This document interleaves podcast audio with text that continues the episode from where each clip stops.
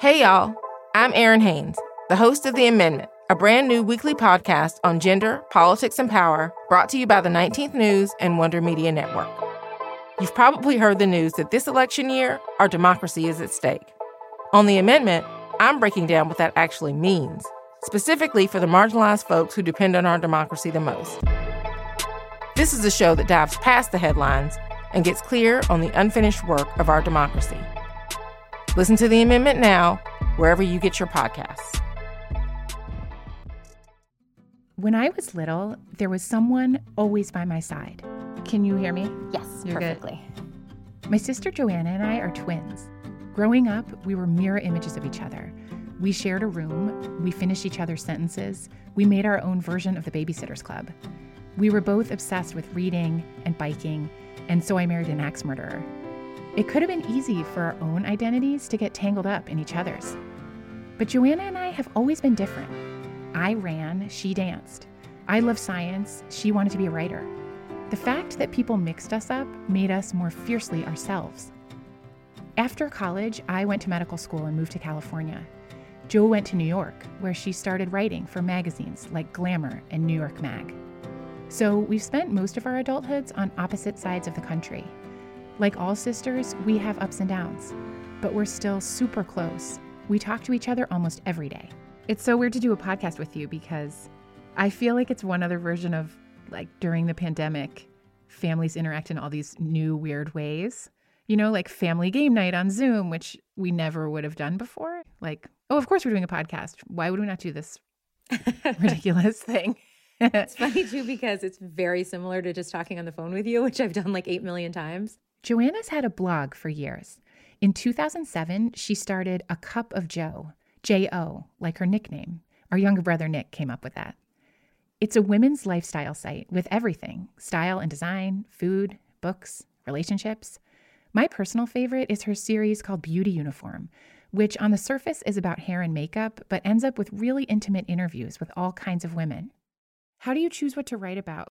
One of my old editors at New York Magazine said, you have to be really careful about something that is magazine interesting versus like interesting interesting because often you'll pitch a story that's like five ways to blah blah blah and it's a great title maybe but it's not actually interesting to people's lives.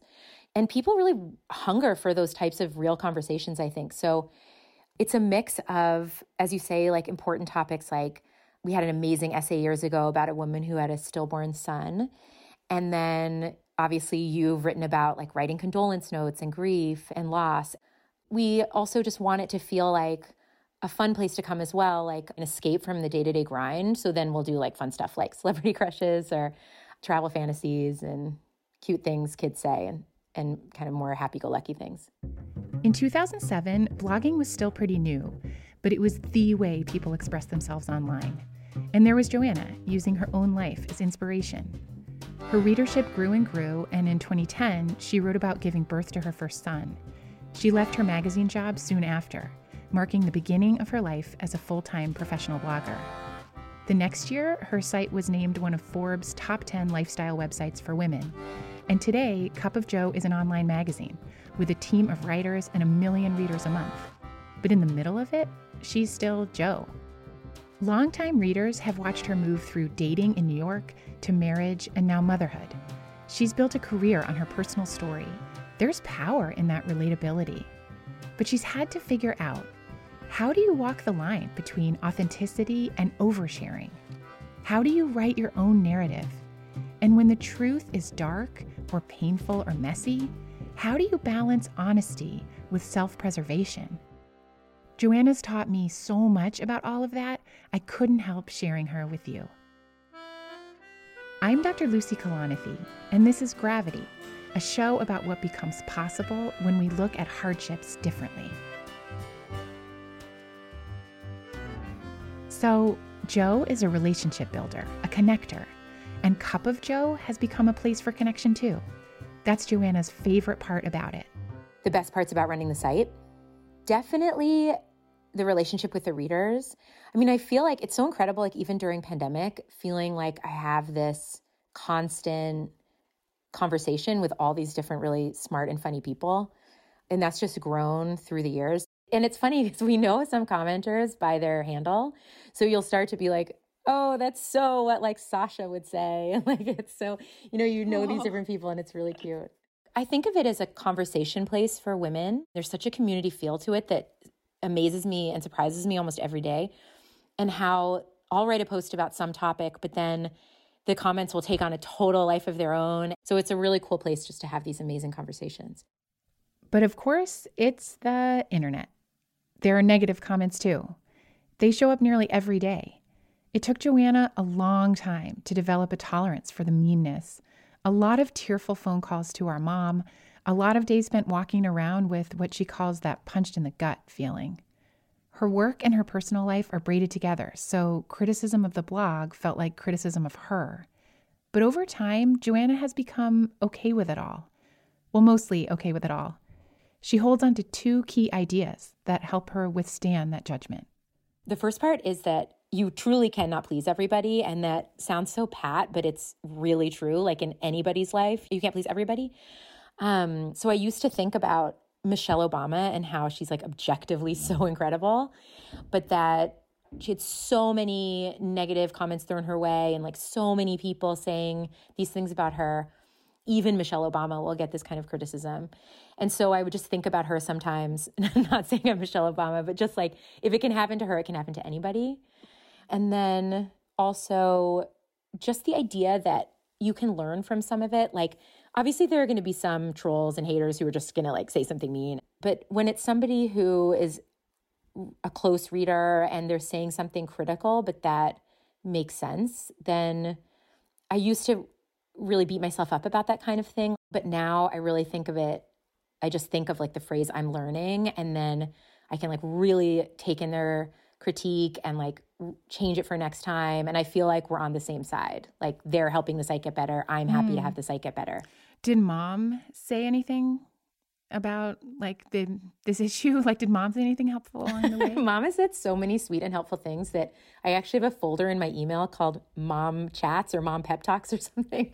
I can go to it if I need a little pick me up. She does a lot of perspective taking. Like, it's sort of like, well, here's what might be going on in their lives, and it's like it's not anything to do with you. It's not actually about you. That is mom's biggest thing, like one of her biggest things I feel like she's she's tried to teach us is that people are entrenched in an entire life of their own and if somebody's like cuts you off on the road or is like grouchy at a store it like so rarely has anything to do with you and that can happen on the internet too because people might leave a negative comment on something and I'll reply to them and be like I hear what you're saying and then they'll write back and sometimes will say oh I'm so sorry I was like in a really bad mood or like I just like had a terrible day and lashed out and so you do see it actually happen in real life. Now, not everybody has a popular eponymous website, but with so much of our lives online now, each of us has to untangle our public and private personas. How do you know which strand to pull? I think it's up to each person how much you share if you have a site or on Instagram or on Facebook or just in conversation with people. No one would ever say that you have to share like every detail of your life or every thought that passes through your mind. So I think it's just about what you're comfortable with. Personally, I'm a real open book, um, but I know that others aren't. And so for me, I'm happy to share things that might feel private for another person.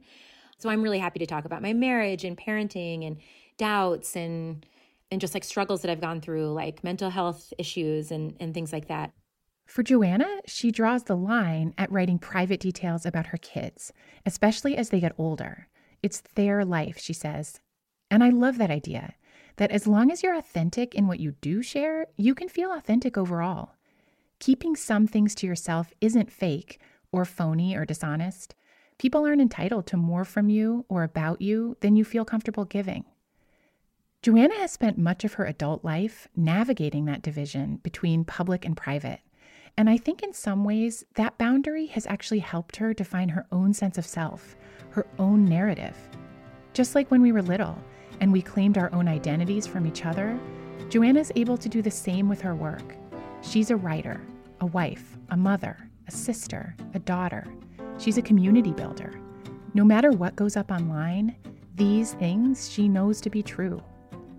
We all tell ourselves stories about who we are and where we want to go. And as we figure that out, how do we hold on to ourselves while integrating the good and the bad, our biggest embarrassments, our smallest victories? All of that belongs in our personal narrative, the stories we tell ourselves about ourselves. Now it's time for a quick ad break. We'll be back in a minute.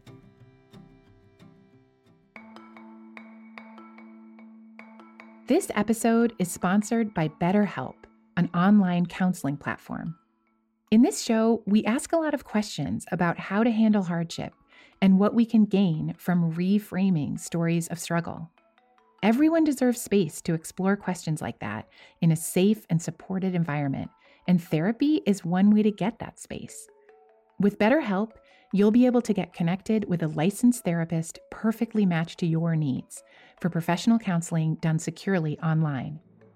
This service is available for clients worldwide, wherever you are, whatever you're facing. Financial aid is available. As a Gravity listener, you'll get 10% off your first month by visiting our sponsor at betterhelp.com slash gravitypod. Again, that's betterhelp, H-E-L-P dot com slash gravitypod. Welcome back to this episode of Gravity. So, Joanna has a couple more mantras that help guide her during day to day ups and downs, that help her cope. Here's one I've stolen for myself. I've used it constantly, and I've my husband uses it all the time. Like I tell my friends, uh, this thing called the Grand Canyon trick, and basically you can picture like any huge space. It doesn't have to be the Grand Canyon. It could be like an ocean or a beautiful valley. And then you start thinking of your entire life in it. So you drop in like the day you were born, and then you have that like phase you went through when you're obsessed with horses when you were little. You start thinking about like all these different parts of your life, past trips, like relationships you had, just like drop them all in there. Then think about your future. So maybe like a child you might have in the future, or a relationship you might have in the future, or a job. Throw it all in there. So you have like your huge life that's spread out in this giant Grand Canyon and then you take whatever like dumb problem that you're worrying about in the moment like that you're talking about at therapy which could be like your boss was snappy you're worried about your job you had you know a negative comment on instagram or you got in a little spat with like your sister-in-law whatever it might be and you put it into the grand canyon and it's not to like you're still validating your feeling you're allowed to feel how you feel but it just is such an incredible way to get perspective. Like in my giant life this it, this mm. little thing is going to be fine and it has helped me like crazy much in my life. Mm, i love it. Are there other mantras you've found helpful? Yeah it's so funny because i would never think that i'm a mantra person but i have a lot of mantras that have really been so great in my life uh, let's see one was from amy poehler's uh, memoir but it's good for her not for me and she, in particular, was talking about parenting and how one of her friends was like, did home birth and was like a, she called her like a goddamn baby champion or something like that. And she like went into the Amy Poehler herself, like went into the hospital and had an epidural. And she was like, it's okay. They're both okay. Like good for her, not for me. And I've thought about that a lot during parenting, like whenever you're starting to think like, oh, they're so crafty or oh, they cook these beautiful dinners. It's like, you know, good for her, not for me. Like I'm doing it my own way and they're all great. You can, you know, forge your own path. I like that one a lot. Framing matters so much. Um, like I always think about this parenting thing with Cady. I don't know if you use this thing called the power of yet. And it's like, it's about growth mindset. And if a little child or even an adult is like, I'm not good at this, um, you can add the word yet. So it's like, I'm not good at this yet. And it completely changes the whole thing and the whole tonality of it. Those mantras help. Because of Joanna, I have a piece of paper taped to my fridge that says, Perfection isn't the point. But of course, sometimes things get harder than those day to day troubles, and it's more difficult to reframe things, to keep hold of who you are. For Joanna, that's happened when she's gone through depression. She's shared a bit of her experience with postpartum depression on her site, though at first she was very scared to hit the publish button. And it felt back then, I mean, that was 11 years ago, so that felt like nobody was really talking about as much back then. but that seemed very like verboten and like potentially scandalous to talk about. But I think, like, as mom used to always say, if you can even like imagine it, somebody else has thought it, like, nobody is alone in what they're thinking or feeling. Like, you know, somebody out there is feeling the same way. So for me to just try to write it like as specifically as possible and as honestly as possible, then I just hope that somebody else will recognize themselves in that and not feel alone. And for me, it's been really profound because I just remember when I wrote about my first experience with postpartum depression. That's actually the only big post I've written about depression, um, although I've gone through three depressions. But my first one that I wrote about is the first time that I had been depressed and was very disorienting. And I wrote about it after I had started feeling better. And I remember going to push publish on the post and I was like shaking. I felt like I was going to throw up. And I kept thinking, people, I was so worried that people who were following my site because I was telling them, like, oh, you should watch this movie or you should make this recipe, were going to be like, why would we ever follow this person? Like, she's just such a mess. Like, why would we ever listen to what she has to say? It felt incredibly like a fall from grace. Oh, like, oh, that's interesting. Uh, not you weren't worried that they would think you were being inauthentic or something initially. You were worried they actually would think because you weren't perfect, they shouldn't listen to you anymore. Yeah, not that I like ever thought anybody thought I was perfect, um, because I would, you know, joke about just everyday life mishaps. But this felt so mm-hmm. big that I thought maybe people would say like, "Oh, it's too much." But the crazy thing is, like, once I pressed publish, like comments just started flooding in. Like we just couldn't keep up with them. Like there were just so many from people saying they either had postpartum depression, had gone through other depressions, were going through it at the time, had other mental health issues, had other health issues in general. I mean, it was just like this overwhelming response that I had completely not expected that just confirmed that it's true that like whatever you're going through, like people are out there who are going through the same thing. I just want to pause here for a second. We're going to talk about how tough depression can be.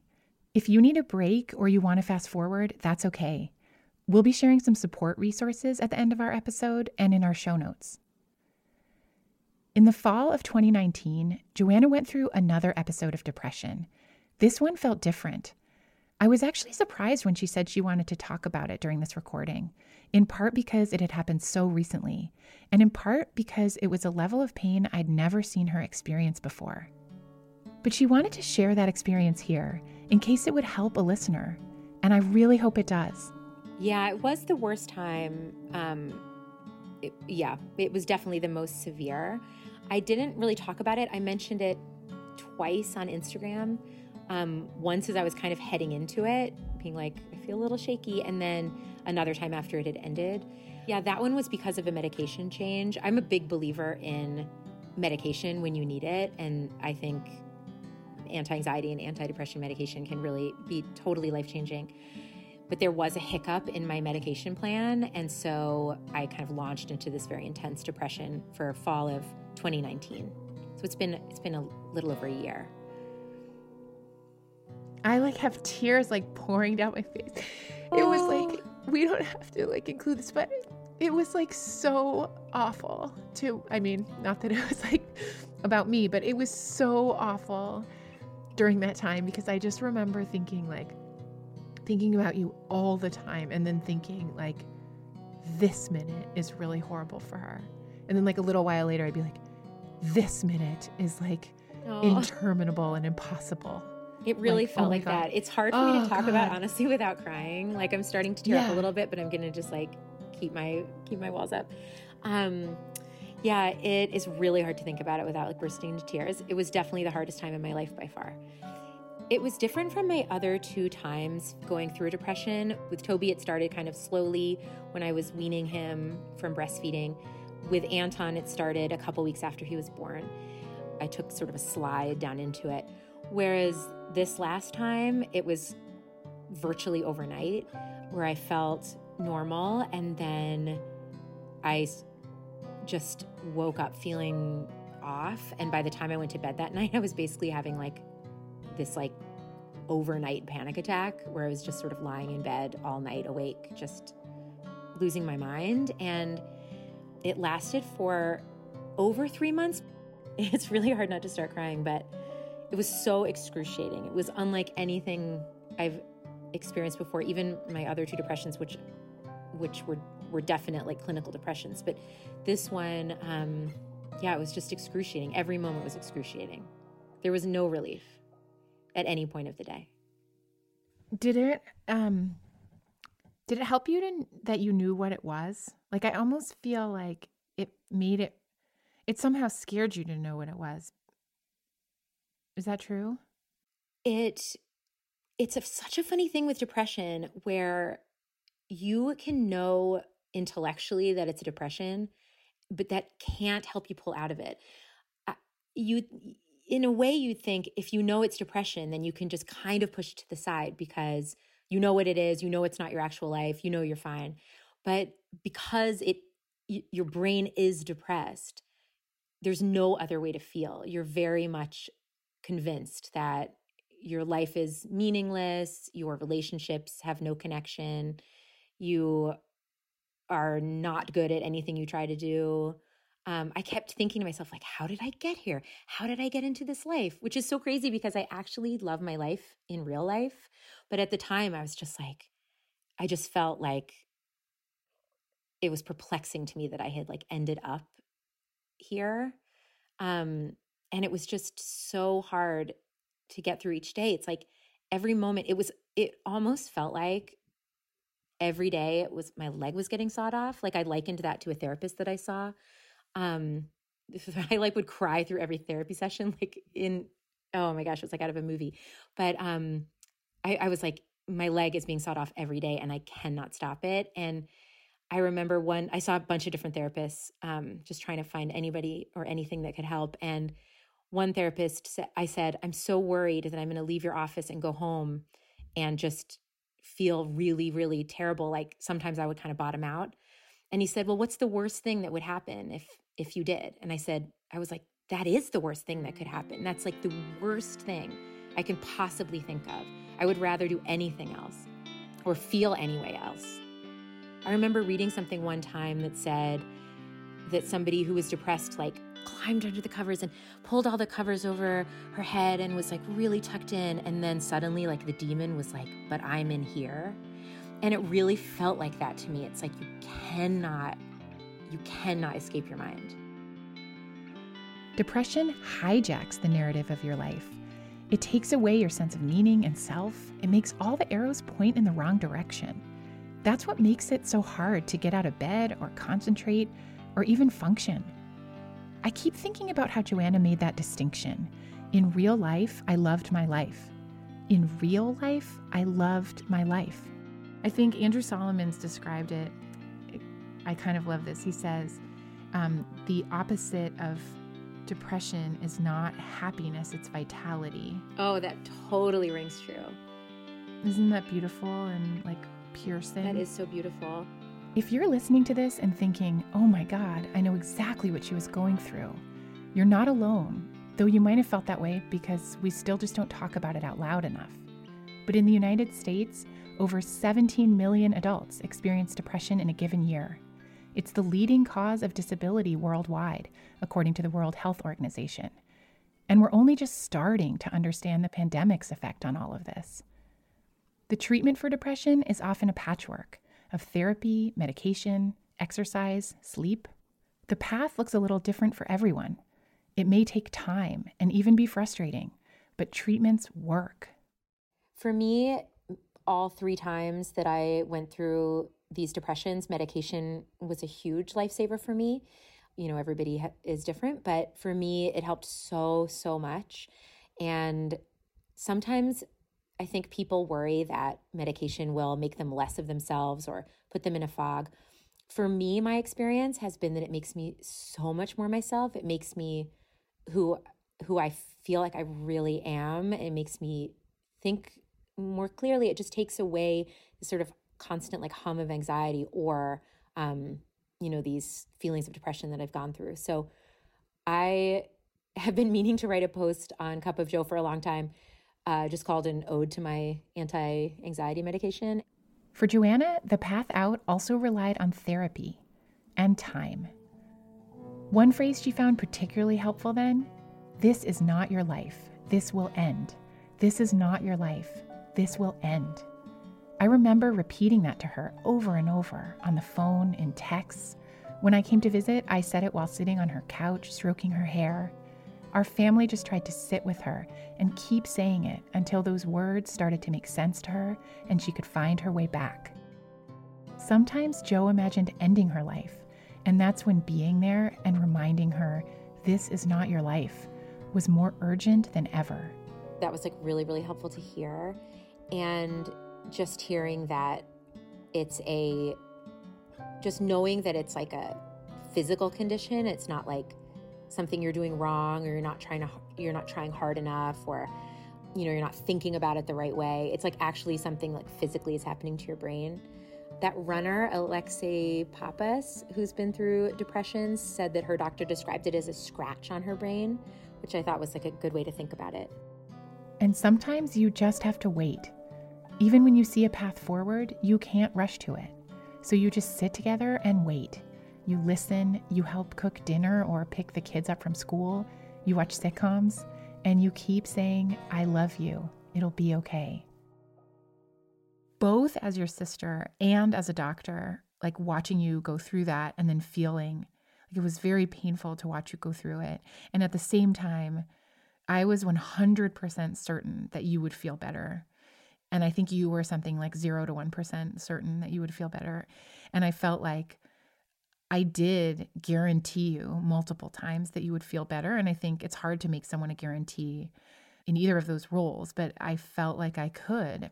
When you're going through depression, you know, part part of that feeling is feeling very hopeless. And so as much as somebody can tell you that you are going to feel better, it's very hard to hold on to that. The one thing that did make me feel somewhat better is just the idea that I had gone through these two depressions before. My brain felt so broken that I couldn't imagine it functioning like it had in the past. But just knowing that it had kind of quote unquote broken these other two times and then gone back to its sort of normal state, then I felt like that was just the tiniest bit like thing to cling to. After three months of an intense depression, Joanna finally did see a little light in the distance. A couple months later, she managed to climb all the way out. It was such a relief to be happy and thriving again. You know, looking back on my own experience of that time, I actually felt really disoriented that fall when Joanna was so depressed. I hadn't realized how destabilizing it would be for me when she was sick. I mean, we fight and everything too, but somehow the world made much less sense to me without Joanna being okay in it. She makes me feel braver. I'm brave sometimes because she needs me to be, and other times because she shows me how. Most of all, when my husband Paul died of cancer, and that grief felt like only an ending. I couldn't reframe it as a different beginning or even a continuation. But Joanna reminded me that my story after Paul could go on in new ways. She saw a future for me, even when I couldn't. But she knew that required reimagining everything. After Paul died, she called in her friends and about a million favors to make over my apartment. How did you know that it would be so helpful? Well, I mean, it did seem at the time like you were still very much living in the house that you and Paul had created together. I mean, his clothes were still in the closet, all the decorating choices you had made together. There was a, a big um, hanging in your bedroom that was from your wedding. Like, there were just, it was so much about you guys as a couple. And I think that it is true that, like, if we're talking about narrative, like, often I think when somebody dies, that's such a end point, obviously, to their life. And I think a lot of people can think of it in, in the moment as like the end of the story. Like, is that the end of your story as well? Like this, this terrible thing happened, and now that's where it ends for you. Whereas, like in reality, your story is very much ongoing, and like that is, you know, a, really devastating part of it, but your story continues. And so changing your space to kind of have this fresh start that's like that part was your chapter with Paul. Like this part is your chapter with Cady and moving forward. And I remember you saying at the time, you're just like, I hate being at home. You came to visit and you were like, I just don't want to go back. Like, I hate being home. And it's like, how can, how can that be helped? After the makeover, it was so sweet because I remember talking to you on the phone about it, and you kept being like, I feel like a fresh lady. I'm a fresh lady in my house. And you kept really? using the word fresh, and it was like so endearing. I'm a fresh lady watching TV and drinking wine in my house. In a way, Joanna brought me back to myself, to the big Grand Canyon of my life. She helped me understand that loving and missing Paul is a river that runs through it just like those episodes of depression form basins or cliffs in hers, or some other geology metaphor. But the Grand Canyon is very big. Those losses leave marks, but they don't define us. I feel so lucky to have had her by my side for the biggest ups and downs, and for what she's taught me about narrative on paper and in life. Because we all have to author our own paths through hardship, through the mix of joy and pain that comes our way. I want to ask about happiness versus meaning, like whether you think about happiness or maybe like the point of life differently from how you used to, like when you hadn't gone through depression. So, seven years ago, I read this quote by Hugh Mackay, and he described this concept of happiness versus wholeness. And his whole argument is that people have become, especially in America, very obsessed with happiness and what are three things you're grateful for today? And like tell tell me like what's happy in your life? Are you happy? I remember even having that feeling going to college. People would always say are you happy? Are you happy at college? And i found it like very stressful because it's like i think i'm doing okay but i don't know if i describe myself as like skipping down the street or something. You know it's like there's something about that like best day ever that feels very pressureful and so his whole thing was that it's actually wholeness that you're after. And so that also includes, you know, frustration and sadness, um, disappointment, as well as like happiness um, and excitement. And so he said at the end of the um, quote, I'd like just for a year to have a moratorium on the word happiness and to replace it with the word wholeness. Ask yourself, is this contributing to my wholeness? And if you're having a bad day, it is. Which I think is so great to think about that, like, just all these different parts of your life are like worth something and you know can and should be felt. I thought that was really great. That that really changed my idea about mm. happiness. No one else owns our story or the timeline of our recovery. But as we each try to imagine our way into a narrative that suits us there are times that we just can't. We can't see it. We're too tired or angry or scared or sad. And all of those are okay and normal so that's when we do it for each other. The people we love hold us up, point us back to our narrative. They'll carry your story when you can't, they'll repeat it back to you, they'll point the way until you believe them and go. And that's how our strongest, deepest connections form with each other. From trading bravery and vulnerability back and forth between you, from authenticity, even when it feels scary, whether it's with your twin sister or with your community online. Joanna might write more extensively about her depression someday, once she has a bit more distance from it. If she does, I imagine it'll have the same effect as the other times she's shared the harder parts of herself. People will recognize their own stories in her writing and reach out to connect or ask for help. And like she'd tell them now, there's a path forward waiting for each of them.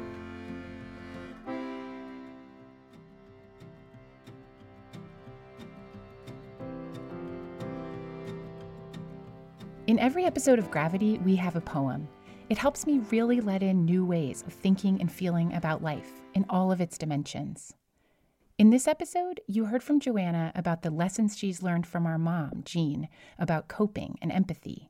But our dad, Jeremy, has taught us so much too, especially about what it means to show up when someone's struggling. He's one of those people who always picks up the phone or arrives on the doorstep. So we wanted to invite him to read this episode's poem. And of course, he said yes. This poem is Our Union by Hafiz, about looking out for someone you love. Joanna, thank you so much. This is for you. Our union is like this. You feel cold, so I reach for a blanket to cover our shivering feet. A hunger comes into your body, so I run to my garden and start digging potatoes. You asked for a few words of comfort and guidance, and I quickly kneel by your side, offering you a whole book as a gift. You ache with loneliness one night so much you weep, and I say, Here is a rope, tie it around me. Hafiz will be your companion for life. If you're struggling with depression, please know that you're not alone. If you feel like you're in crisis, you can text 741 741 or call 800 273 TALK to speak to someone at the National Suicide Prevention Hotline. Please check out our show notes for more resources. Thanks so much to BetterHelp for sponsoring today's episode. We all deserve to be heard and to have space to process our hardships, whether it's facing depression or loss, relationship stress, or processing anger or trauma. BetterHelp is equipped to handle your needs. With BetterHelp, you'll be paired with a licensed professional therapist to meet with privately and securely from your own home, from anywhere around the world. Financial aid is available. BetterHelp is committed to facilitating great therapeutic matches, so they make it easy and free to change counselors if needed. Next week, stick around after our episode to hear me in conversation with one of these amazing counselors. As a listener to Gravity, you'll get 10% off your first month by visiting our sponsor at betterhelp.com slash gravitypod. Again, that's betterhelp, H-E-L-P dot com slash gravitypod.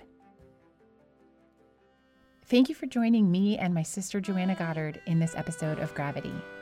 Gravity is produced by Maddie Foley and Lindsay Cradwell with help from Taylor Williamson for Wonder Media Network. Original music is by Rachel Wardell. Rekha Murthy is our editor. Jenny Kaplan is our executive producer.